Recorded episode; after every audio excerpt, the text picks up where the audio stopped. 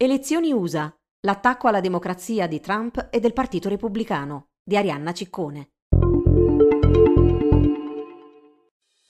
Alcuni grandi network televisivi, ABC, CBS, NBC, MSNBC, CNBC e la radio nazionale pubblica NPR, la scorsa settimana hanno deciso di interrompere la conferenza stampa del presidente Trump alla Casa Bianca nel momento in cui Trump ha iniziato a lanciare false dichiarazioni sull'integrità delle elezioni Trump aveva pianificato il suo intervento in concomitanza con i notiziari della sera, che portano complessivamente la maggior audience televisiva per le tv di informazione. Ma i conduttori si sono visti costretti a intervenire per correggere alcune delle sue falsità, sottolineando che quelle accuse di brogli elettorali erano senza fondamento. Sebbene CNN e Fox News abbiano continuato a trasmettere la conferenza, CNN con un banner che avvertiva i telespettatori che le cose sostenute da Trump erano prive di evidenza, mentre su Fox campeggiavano le parole di Trump stanno cercando di rubare le elezioni, anche se subito dopo il corrispondente dalla Casa Bianca, John Roberts, ha sottolineato che non c'erano prove a sostegno di quelle accuse e così poi il conduttore da studio, la decisione degli altri canali ha deprivato Trump, come sottolinea il New York Times, di una audience significativamente più ampia per i suoi commenti, non filtrati e non verificati sulle elezioni. I tre notiziari serali di ABC, CBS ed NBC, infatti, sono seguiti da un pubblico molto più grande e ampio rispetto a quelli della stessa ora di CNN, MSNBC e Fox News. MSNBC è stata la prima a fare questa scelta, poco dopo che Trump aveva iniziato a parlare. Il conduttore Brian Williams è intervenuto duramente. Eccoci di nuovo nella posizione insolita non solo di interrompere il Presidente degli Stati Uniti, ma anche di correggere il Presidente degli Stati Uniti. Non ci sono voti illegali di cui siamo a conoscenza, non c'è stata nessuna vittoria di Trump di cui siamo a conoscenza. Una scelta estrema, dovuta ad una situazione senza precedenti ma a mio avviso del tutto condivisibile. Un conto è riportare cosa il presidente sostiene e nel contempo contrastare giornalisticamente le sue bugie. Un altro, offrire una piattaforma per diffondere e amplificare una propaganda malevola che mina le fondamenta della democrazia, lasciando campo libero a disinformazione e accuse false, pericolose per la tenuta democratica di un paese. I media non sono tenuti a fare da piattaforma le menzogne del presidente e non sono tenuti a garantire la propria audience per i suoi deliri eversivi, perché di questo stiamo parlando e non della libertà di parola del presidente. La BBC ha verificato il discorso di Trump smontando tutte le falsità sostenute dal presidente, così come ha fatto Daniel Dale per la CNN, che ha definito quello di Trump il discorso più disonesto di tutta la sua presidenza. Da quel momento la macchina della disinformazione sul risultato elettorale da parte di Trump, dei suoi alleati e dei suoi sostenitori, che si ostinano a non riconoscere la vittoria di Joe Biden, non si è mai fermata. Dai 14.000 elettori che avrebbero votato con il nome di persone morte ai brogli elettorali in Michigan, alle elezioni rubate al Wisconsin dove ci sarebbero più voti che elettori registrati, fino ai 300.000 voti per Trump fatti sparire. Tutte false notizie puntualmente smentite. L'ultimo tentativo in ordine cronologico di inquinare la legittimità del voto e avvelenare il dibattito pubblico ha visto Trump diffondere affermazioni infondate sul sistema di voto della società Dominion, che avrebbe cancellato voti a favore di Trump. Una falsità diffusa da un utente anonimo su un forum pro-Trump e da lì la catena di disinformazione che vede coinvolto l'ecosistema mediatico di estrema destra ha fatto il resto, a partire dal canale One America News. Una teoria del complotto sconfessata, insieme ad altre accuse di questi giorni, da un gruppo di funzionari pubblici e privati che si occupa delle elezioni, che hanno pubblicato una dichiarazione congiunta nella quale si afferma che non ci sono prove che le elezioni 2020 siano state compromesse.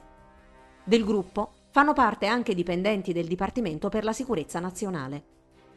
Le elezioni del 3 novembre sono state le più sicure nella storia americana in questo momento in tutto il Paese i funzionari elettorali stanno rivedendo e ricontrollando l'intero processo elettorale prima di finalizzare il risultato, hanno detto le commissioni governative che si occupano delle infrastrutture e del coordinamento delle elezioni.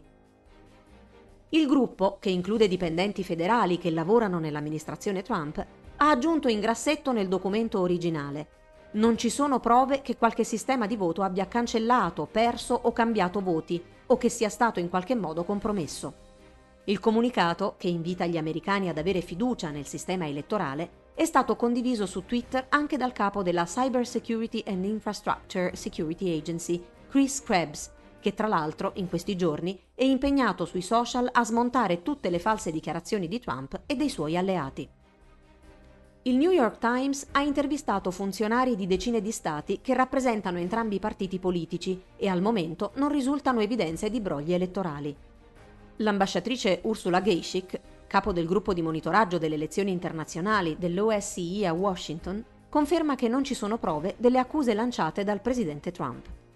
Lo stesso team di osservatori internazionali invitati dall'amministrazione Trump ha pubblicato un rapporto preliminare che attribuisce un punteggio elevato allo svolgimento delle elezioni e critica Trump per aver avanzato accuse infondate secondo cui l'esito sarebbe stato il risultato di una frode sistematica. La strategia di Trump, che mira a compromettere la legittimità delle elezioni e della vittoria di Biden, oltre alla disinformazione comprende anche una serie di denunce per frode. Diverse azioni legali intentate in Pennsylvania, Arizona, Michigan, Nevada, Georgia sono state respinte dai giudici, che hanno deciso di archiviare perché gli avvocati non sono riusciti a fornire prove sufficienti a sostegno delle loro accuse. In ogni caso, diversi esperti non solo hanno fatto notare che sono denunce prive di valore, ma che anche se avessero successo non sarebbero sufficienti per ribaltare i risultati delle elezioni. La campagna di Trump aveva annunciato prove scioccanti ma poi, in tribunale, queste prove si sono rivelate deboli, irrilevanti e di certo non è riuscita a dimostrare una frode massiccia così come si vuol far credere. Proprio ieri, domenica 15 novembre, gli avvocati di Trump hanno ritirato una parte sostanziale delle accuse in Pennsylvania. Il livello di prove che hanno prodotto è in realtà scarsissimo, ha detto Kermit Roosevelt, professore di diritto costituzionale presso la facoltà di giurisprudenza dell'Università della Pennsylvania si avvicinano molto ad una sorta di teorie del complotto. Ci sono affermazioni estreme senza prove e prove che si sono rivelate irrilevanti. Si tratta più che altro di affermazioni fatte da singoli elettori e osservatori di sondaggi in alcune sedi di voto sparse in tutto il paese. Nessuna delle prove presentate finora, scrive il New York Times, ha l'ampiezza o la portata per invertire i voti a favore di Biden in nessuno dei principali stati chiave. La richiesta dei repubblicani di un'indagine federale sul voto per frodi diffuse si è basata soprattutto sulla testimonianza di un impiegato delle poste in Pennsylvania, Richard Hopkins, che ha firmato una dichiarazione scritta in cui denuncia manomissioni delle schede elettorali da parte del suo supervisore. Hopkins però, durante l'interrogatorio con agenti federali, ha ritrattato le sue accuse dicendo di aver ascoltato frammenti di una conversazione tra altri colleghi, ma che c'era tanto rumore e non poteva confermare le accuse fatte nell'affidavit. Per capire il livello di disperazione dei repubblicani che annunciano prove clamorose senza in realtà averne, in Texas il vice governatore repubblicano Dan Patrick, come forma di sostegno alle accuse di Trump, ha offerto una ricompensa di un milione di dollari a chi avesse portato prove di frodi elettorali, esponendosi a inevitabili prese in giro.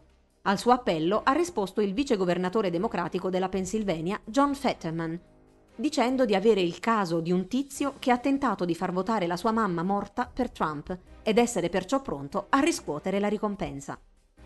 Più che altro, questi annunci roboanti di prove schiaccianti, che poi puntualmente non vengono presentate in tribunale, sembrano voler essere un tentativo di dominare la narrazione mediatica, far credere alla propria base elettorale che la battaglia non è finita alimentando sfiducia nel sistema e screditando Biden come presidente eletto. Nota a margine. I repubblicani hanno lanciato una campagna di raccolta fondi per coprire le spese di queste azioni legali. Peccato che buona parte di questo denaro andrà a coprire i debiti della campagna di Trump. Quello che Trump e i suoi alleati stanno facendo, scrive il giornalista del Washington Post, Greg Sargent, è creare una nuova mitologia tra gli elettori del Partito Repubblicano sulle elezioni che sono state rubate a Trump e che i repubblicani faranno finta che possa essere vero per anni. È il nuovo birtherism, la teoria del complotto diffusa durante la campagna per le presidenziali del 2008 e sostenuta anche da Trump, sulla nascita e sulla religione di Obama, secondo cui Obama non è nato in America ma in Kenya e quindi per legge non avrebbe potuto ricoprire il ruolo di presidente degli USA. Il procuratore generale William Barr ha autorizzato i procuratori federali a esaminare le accuse di irregolarità nelle elezioni, nonostante la mancanza di prove. Se la decisione è stata accolta dai sostenitori di Trump con entusiasmo, molti avvocati e funzionari elettorali guardano alla mossa con scetticismo. Il funzionario del Dipartimento di Giustizia che sovrintende alle indagini sulle frodi agli elettori, Richard Pilger, si è dimesso poche ore dopo in aperta polemica con Barr.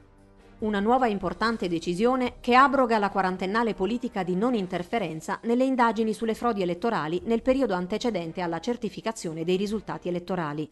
Barr stesso, spesso criticato per aver politicizzato il Dipartimento di Giustizia, nella lettera in cui dà via libera ai procuratori di perseguire sostanziali irregolarità nel voto e nel conteggio prima che i risultati elettorali siano certificati nelle loro giurisdizioni, ammette che una simile interferenza nel bel mezzo delle elezioni è stata tradizionalmente disapprovata, visto che su eventuali brogli bisognerebbe indagare a certificazioni concluse. Ma Barr, fedelissimo di Trump, che lo ha nominato nel 2019, respinge un simile approccio che trova passivo e tardivo. Barr è stato al centro di casi controversi che hanno messo in discussione la neutralità del suo dipartimento, nel tentativo di sostenere Trump nella sua delirante campagna per screditare le elezioni. In particolare, come ricorda il Guardian, ha mentito in televisione su un'incriminazione per un reato elettorale in Texas, che il suo dipartimento in seguito ha ammesso non essere mai stata intentata. I più importanti rappresentanti repubblicani, incluso il leader della maggioranza al Senato, Mitch McConnell, difendono il diritto di Trump di contestare il risultato delle elezioni. McConnell, durante un intervento al Senato, ha detto che Trump ha il diritto al 100% di esaminare le accuse di irregolarità e valutare le sue opzioni legali. Ma, scrive l'analista ed editorialista del Washington Post Eugene Robinson, non bisogna prestare ascolto ai repubblicani che mentono, come il senatore Mitch McConnell, che afferma che il presidente Trump ha tutto il diritto di esaminare le accuse, nel tentativo di ribaltare le elezioni. Questo non ha senso. Trump non ha il diritto di intentare azioni legali vuote in malafede e di chiedere riconteggi che non hanno alcuna possibilità di cambiare il risultato non ha il diritto di avanzare accuse assurde di frode senza presentare uno straccio di prove credibili. Negli stessi giorni, Trump, via tweet, ha licenziato il segretario della difesa, Mark Esper, aggravando i timori che la transizione presidenziale non sarebbe stata facile. Esper, che ha contraddetto Trump in diverse occasioni, è stato sostituito da Christopher C. Miller, direttore del National Counter-Terrorism Center. Esper si era rifiutato di dispiegare l'esercito contro le manifestazioni del movimento Black Lives Matter l'estate scorsa. Subito dopo si è dimesso James Anderson, il più alto funzionario delle politiche di difesa del Pentagono. Dopo aver licenziato Esper, Trump ha sostituito altri alti funzionari, alcuni si sono dimessi, con i suoi fedelissimi in posizioni chiave. Tra questi il controverso generale Anthony J. Tata, la cui nomina a sottosegretario alla difesa era stata ritirata questa estate per una opposizione bipartisan. Tata è noto per numerose frasi islamofobe, per aver promosso teorie cospirazioniste e per aver definito l'ex presidente Barack Obama un leader terrorista. Decisioni che fanno crescere l'allarme, si legge sulla CNN, sul comportamento dell'amministrazione Trump sempre più simile a una dittatura che a una democrazia. Il segretario di Stato Mike Pompeo, che si è posizionato al fianco di Trump nell'attacco all'integrità delle elezioni, durante un incontro con la stampa ha detto che ci sarebbe stata una transizione graduale verso una seconda amministrazione Trump. Il Dipartimento di Stato, inoltre, non sta comunicando con il team di Biden e a tutte le agenzie governative è stato detto di procedere come se Trump fosse stato rieletto. Tutti tentativi, secondo alcuni osservatori, volti a ritardare le certificazioni dei voti. Entro l'8 dicembre i contenziosi legali e i riconteggi dovranno terminare. Se non si riuscirà a rientrare in questa data, Trump e i suoi potrebbero tentare la carta disperata di far nominare alle assemblee legislative statali, negli stati dove i repubblicani sono al potere, grandi elettori repubblicani e non democratici per l'elezione del presidente.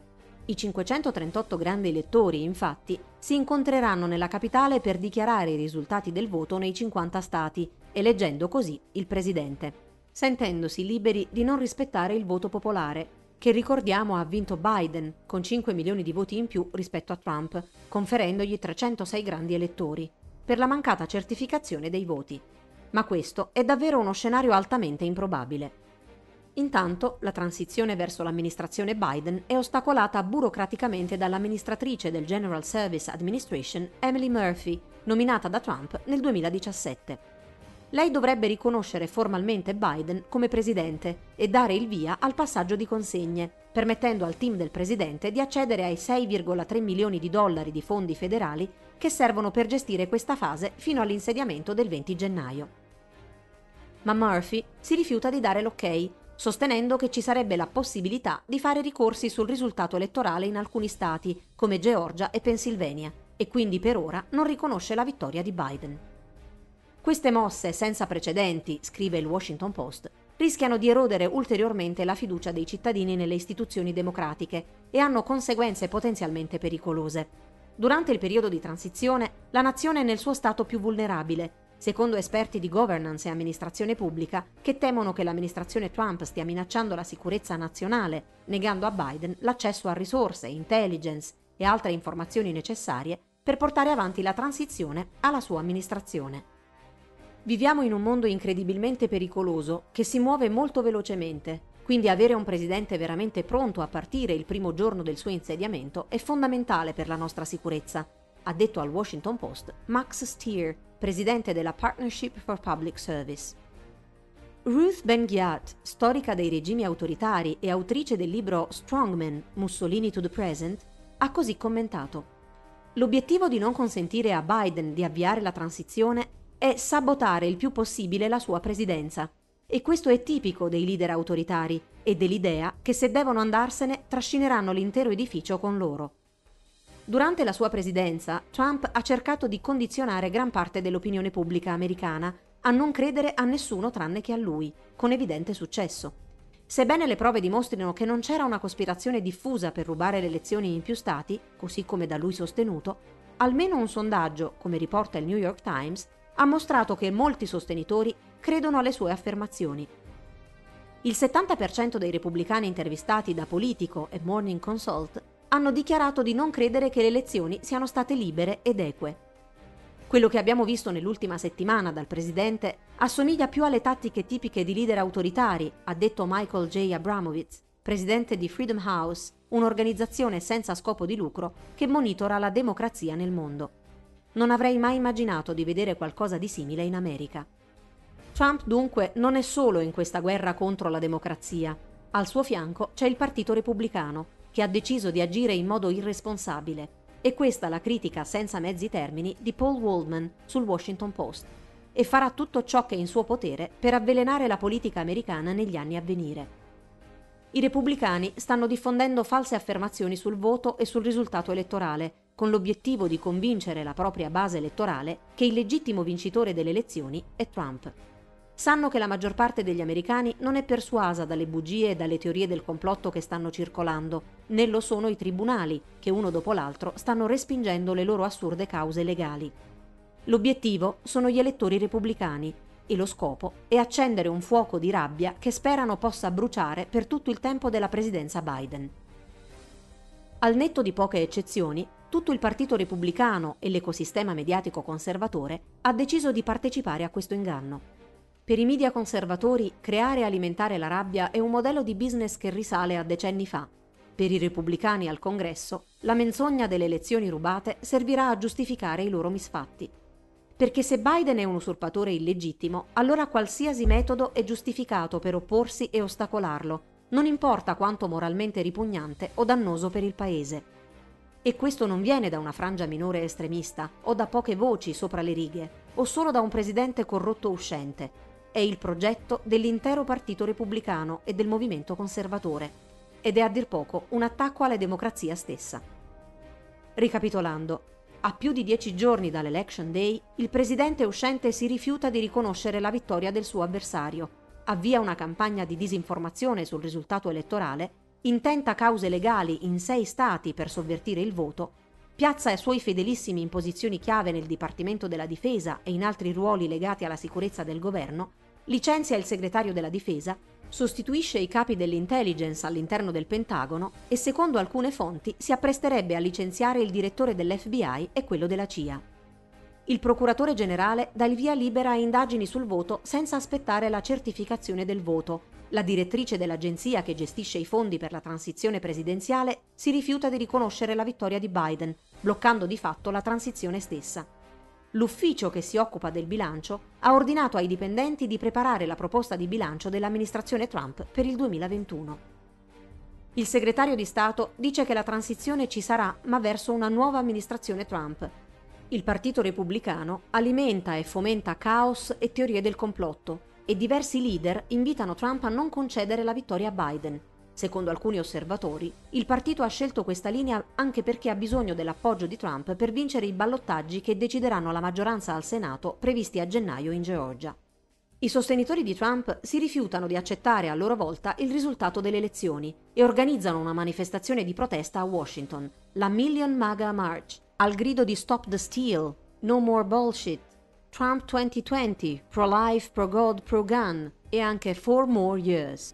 L'ex presidente repubblicano della Camera, alleato di Trump, Newt Gingrich, su Fox News ha spinto la teoria del complotto secondo cui il miliardario ebreo George Soros ha contribuito a finanziare e rubare le elezioni presidenziali del 2020 per Joe Biden.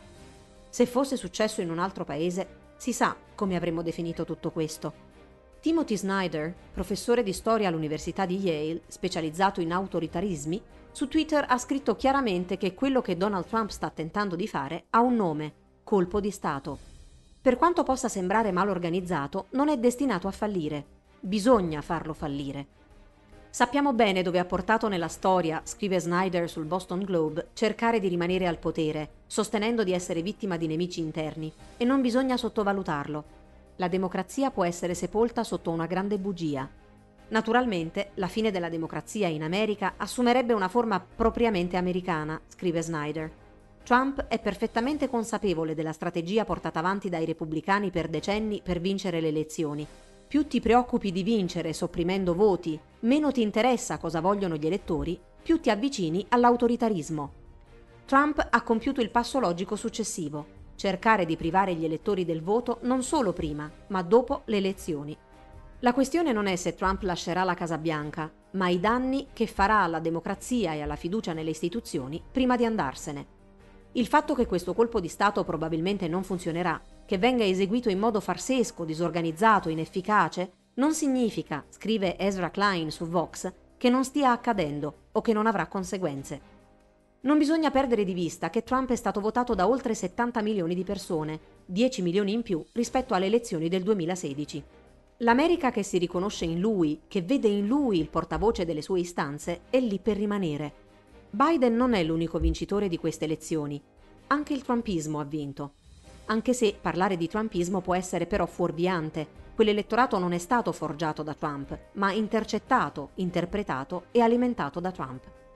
Dopo quattro anni di incompetenza, bugie sull'epidemia, dichiarazioni antiscientifiche, razzismo, sessismo, xenofobia, istigazione all'odio, supporto ai suprematisti bianchi, ai cospirazionisti e agli squadristi di estrema destra, attacchi alle agenzie di intelligence, ai media, alle istituzioni democratiche, dopo lo scandalo sulle tasse, non solo 10 milioni in più di americani hanno deciso di votarlo, ma il Partito Repubblicano ha deciso che il trumpismo funziona e lo ha abbracciato senza riserve. I danni della reazione di Trump alla sconfitta elettorale potrebbero durare a lungo. Il suo rifiuto di concedere la vittoria, secondo Ivan Krastev, esperto di Europa centrale e orientale presso l'Istituto per le Scienze Umane di Vienna, potrebbe costituire un modello per i populisti come lui in Europa e altrove. Cosa succederà, si chiede Klein, quando il prossimo aspirante autocrate proverà questa strategia messa in moto da Trump e dal Partito Repubblicano, ma in modo più strategico e più capace di questo. Thank you.